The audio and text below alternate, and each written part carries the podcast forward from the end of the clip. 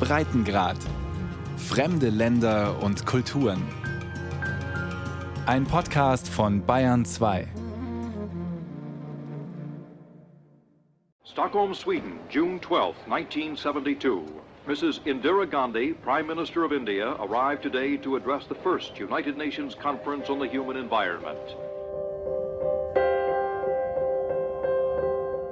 Stockholm am zwölften Juni neunzehnhundertzweiundsiebzig. Die Premierministerin von Indien, Indira Gandhi, spricht vor der ersten Umweltkonferenz der Vereinten Nationen. It is clear that the environmental crisis which is confronting the world will profoundly alter the future destiny of our planet.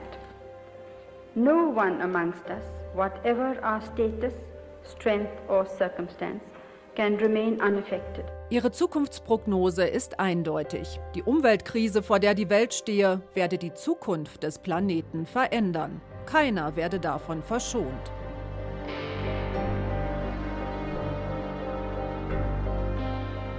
fünfzig Jahre später steht das Umweltprogramm der U N, kurz U N E P genannt, weiter vor großen Herausforderungen.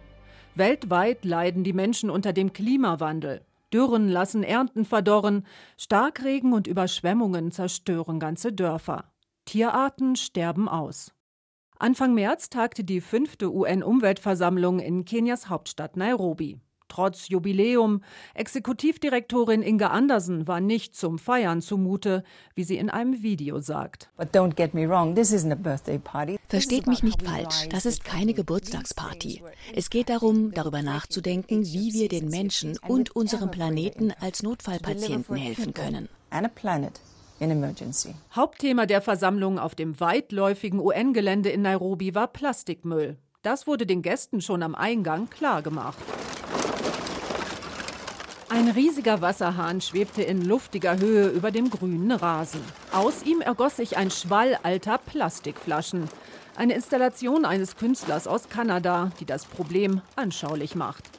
Nach Schätzungen der Vereinten Nationen werden jährlich inzwischen vierhundert Millionen Tonnen Plastikmüll produziert. Nur ein Bruchteil davon lässt sich wiederverwerten. Auf der Umweltversammlung wurde eine Vereinbarung vorangebracht, um dem Müll weltweit den Kampf anzusagen. Ohne Gegenstimmen wurde die Resolution angenommen, verkündete der Vorsitzende unter Jubel. I see no objections. It is so decided. Damit sei Geschichte geschrieben worden. Alle Teilnehmer der Versammlung könnten stolz sein. We're making history today. And you should all be proud. Ein fertiges Abkommen gibt es allerdings noch nicht. Das soll von einem Verhandlungskomitee erarbeitet werden. Läuft alles glatt, wäre die Resolution Ende zweitausendvierundzwanzig unterschriftsreif. Ziel ist, die Plastikverschmutzung schrittweise zu verringern. Vor allem Einwegflaschen und andere kurzlebige Produkte sollen nicht mehr hergestellt werden. Stattdessen wird auf wiederverwendbare Materialien und auf Recycling gesetzt.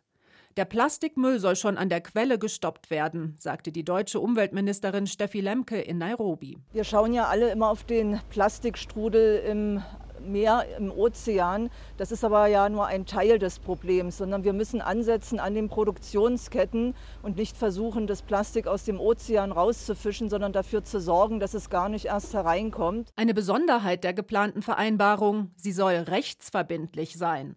Das heißt, die Einhaltung der Ziele würde genau überprüft. Die Versammlung wird als Erfolg verbucht.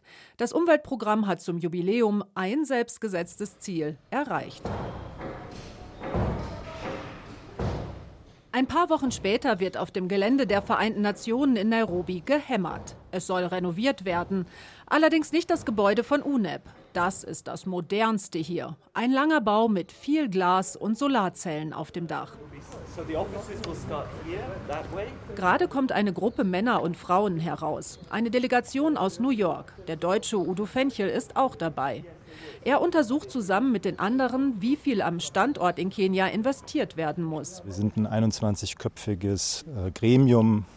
Und wir haben eben Mitglieder aus einundzwanzig Ländern und wir versuchen mit technischer Expertise in Budget- und Haushaltsfragen und Verwaltungsaspekten die Generalversammlung entsprechend zu beraten. Von UNICEF, U N-Habitat und anderen U N-Organisationen gibt es Zweigstellen in Kenias Hauptstadt. U N E P hat als einziges Programm den Hauptsitz hier. United Nations Office at Nairobi, kurz U N O N nennt sich der Standort. Um ihn hat es in der Vergangenheit viele Diskussionen gegeben. Vor allem in Zeiten, als Kommunikation noch nicht über das Internet und Satellitenleitungen lief. Teils funktionierte in Kenia nicht mal das Telefon. Dann war das Umweltprogramm sehr weit weg vom U N-Hauptsitz in New York. Doch Udo Fenchel ist ein Befürworter dieses Standorts. Ich finde, dass es sehr wichtig ist, dass das hier ist. Es ist ja eben nicht nur U N E P, sondern U N O N insgesamt, also praktisch das einzige U N-Hauptquartier im globalen Süden, wie das so schön heißt. Und von daher ist es wichtig, dass es hier ist und es sollte auch so bleiben. Und ehrlich gesagt habe ich den Eindruck, dass die das hier auch sehr gut machen. Durch den ganzen Innenbereich des U N E P-Gebäudes zieht sich ein langer Garten. Sogar Vögel nisten hier in kleinen Bäumen. Für die Mitarbeiter gibt es Theken, an denen sie sich einen Kaffee und Imbiss holen können, um dann im Grünen eine Pause zu machen. Ein schöner Arbeitsplatz. Auch Exekutivdirektorin Inger Andersen hat hier ihr Büro. Zum Interview empfängt sie aber draußen, Corona-konform. Die Vereinbarung zum Plastikmüll war für sie ein vielversprechender Auftakt zum Jubiläumsjahr, sagt sie zu Beginn. Auch wenn es noch dauert, bis alles endgültig unterschrieben ist. Wir haben uns Rollschuhe untergeschnallt und werden damit diesen Marathon bewältigen, als ob es ein Sprint wäre. Denn wir müssen das für die ganze Welt hinkriegen, für diese Generation und natürlich auch für die nächste. In zweieinhalb Jahren soll das Abkommen stehen. Für Inger Andersen ein ambitioniert kurzer Zeitplan. Denn normalerweise dauere es noch deutlich länger, bis die hundertdreiundneunzig Mitgliedstaaten sich einig seien. So waren Verhandlungen in den fünfzig Jahren seit Gründung des Programms oft zäh. Zum Beispiel nachdem Wissenschaftler entdeckten, dass die Ozonschicht mehr und mehr ausdünnte. Die Verursacher waren schnell ausgemacht. It was our use of foams. Es waren die Schaumstoffe, die industriellen Kältemittel und die Spraydosen. F C K W zerstörte mit jedem Gebrauch die Ozonschicht. So what did we do? We agreed on a Vienna Convention and the Montreal Protokoll. Also, was haben wir getan?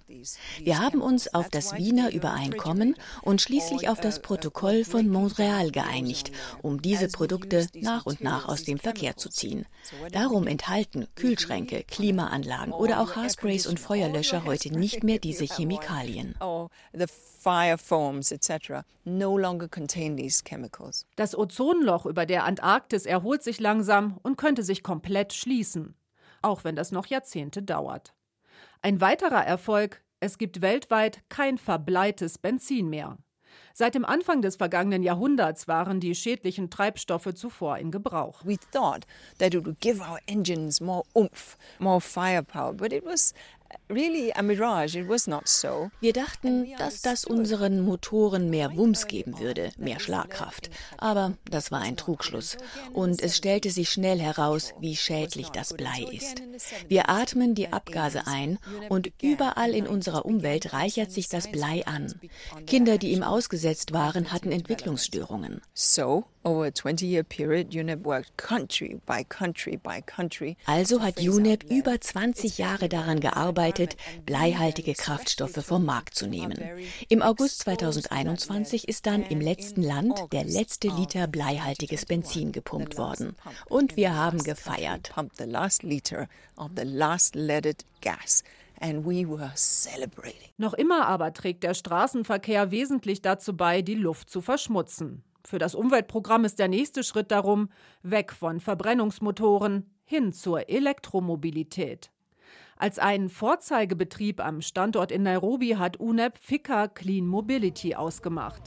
Ein kenianisches Start-up. An einer Straßenecke warten Fahrer von Motorradtaxis auf ihre Kunden. Wenige Meter entfernt tobt das übliche Verkehrschaos in Kenias Hauptstadt. Busse und Autos schieben sich dicht aneinander vorbei. Die Luft ist geschwängert von Abgasen. Auch die Motorräder tragen dazu bei, sagt Joshua Kamau von Fika Clean Mobility. We noted that there are so many motorcycles Wir haben festgestellt, dass in Kenia und in ganz Afrika sehr viele unterwegs sind. Das bedeutet, dass massenhaft Schadstoffe ausgestoßen werden. Als Umweltschützer wollte ich das ändern. Darum lösen wir die Benzinmotorräder nach und nach durch Elektrobetriebene ab. Der Mitdreißiger ist Mechaniker bei dem kleinen Unternehmen, das sich vorgenommen hat, die Verkehrsrevolution in Kenia anzustoßen. Gegründet wurde Fika Clean Mobility vor zwei Jahren von Rishi Kohli zusammen mit einem Geschäftspartner. Sie wollen Elektromotorräder nicht einfach importieren, sondern in Kenia herstellen. Wir bauen sie hier zusammen. Manche Bauteile bekommen wir aus Indien und China, aber vieles wird inzwischen komplett in Kenia produziert. Der Weg zur Elektromobilität ist definitiv die richtige Entwicklung. Ich glaube, Kenia kann dabei führend auf dem afrikanischen Kontinent sein. Zwar hat das Unternehmen bisher erst gut zwanzig Elektromotorräder auf die Straße gebracht, aber jetzt soll die Fertigung richtig anlaufen. Dabei hilft auch der Austausch mit dem Umweltprogramm.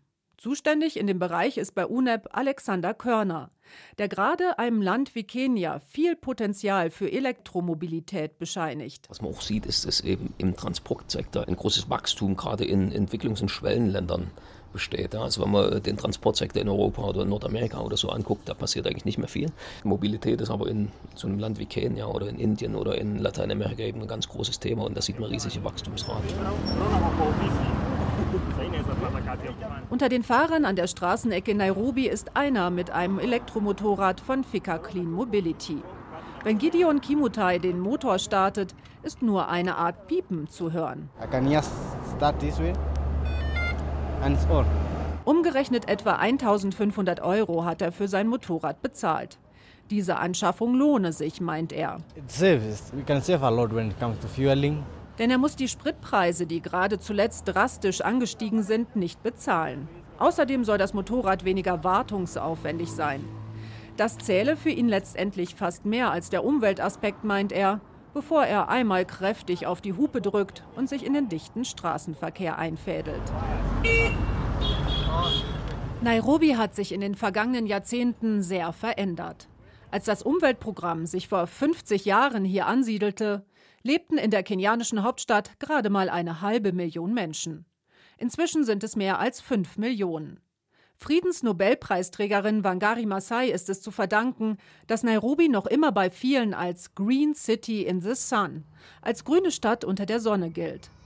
Die kenianische Umweltschützerin setzte sich unermüdlich dafür ein, dass Waldgebiete und Parks im Zentrum erhalten blieben. Nairobi ist die einzige Metropole weltweit, in der Wildtiere in einem nicht eingezäunten Schutzgebiet direkt neben einem Highway leben.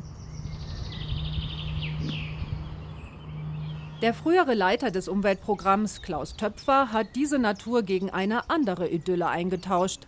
Der inzwischen über achtzigjährige lebt im ostwestfälischen Höxter. Von seinem Haus auf einem Hügel hat er einen schönen Blick auf Wiesen und Bäume. Der C D U-Politiker wurde in Deutschland vor allem als Umweltminister bekannt.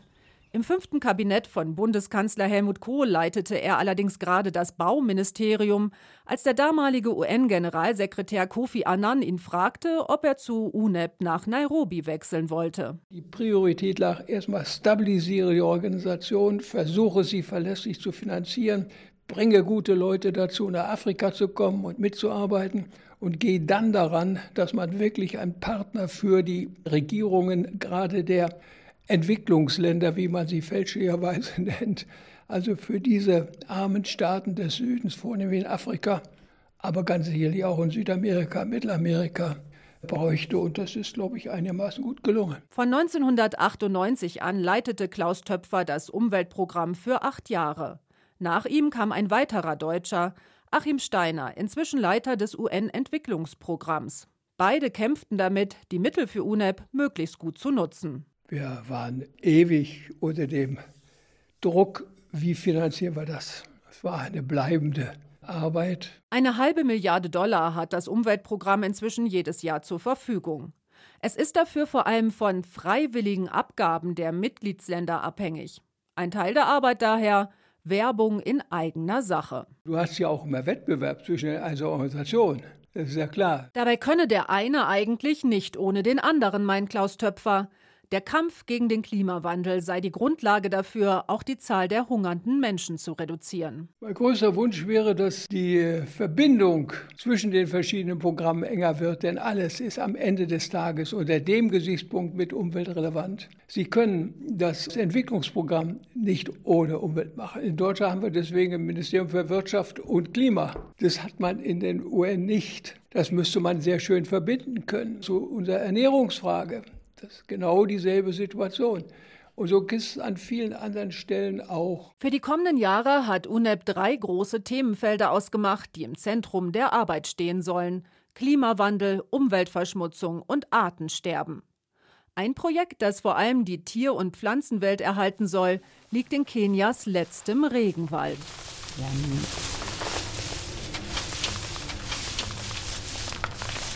Frauen lockern Blätter auf, die in einer großen Halle in Drahtkörben lagern. Es riecht würzig, nach einer Mischung aus Weihrauch und italienischen Küchenkräutern. Aber das hier sind Heilpflanzen, sagt eine der Frauen. Wenn die Blätter getrocknet sind, wiegen wir zehn Kilo ab. Die kommen in eine Maschine, die das Öl herauszieht.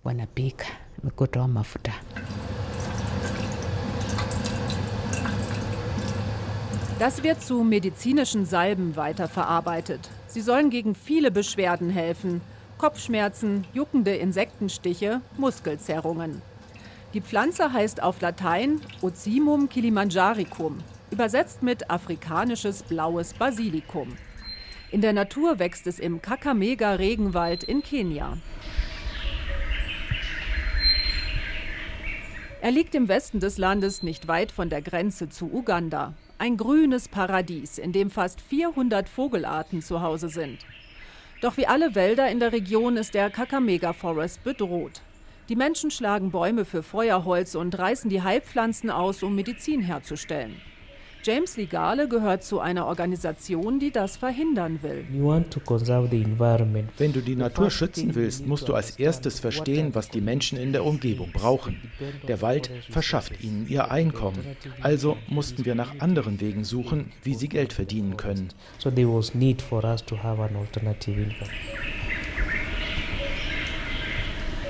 Die Artenschutzgruppe Muliru Farmers besteht schon seit mehr als zwanzig Jahren. Sie wird von der Europäischen Union unterstützt und auch vom U N-Umweltprogramm. U N E P hat uns sehr dabei geholfen, unsere Methoden zu verbessern. Wir haben so unsere Produktion und unseren Profit gesteigert. Sie finanzieren uns nicht direkt, sondern durch Partner. Und sie geben ihren Sachverstand weiter. Das Konzept der Muliru Farmers: die Bauern der Umgebung lernen, die Heilpflanzen auf Feldern außerhalb des Waldes anzubauen und dann weiter zu verarbeiten. Gemeinsam wurde die Produktion der verschiedenen Salben und Öle aufgebaut. Die Menschen haben ein Einkommen und fällen keine Bäume mehr. Durch das Projekt haben viele von ihnen auch gelernt, welche Bedeutung der Wald hat und wie einzigartig die Natur hier ist. Eine ältere Frau sagt beim Blättertrocknen, sie setze sich mit ganzer Kraft dafür ein, den Kakamega-Regenwald in Kenia für die nächsten Generationen zu erhalten. Früher haben wir uns dort Feuerholz geholt. Wir wussten nicht, was wir taten. Wenn ich jetzt jemanden sehe, der das macht, schreite ich ein wie ein Polizist. Wir wollen nicht, dass der Wald zerstört wird.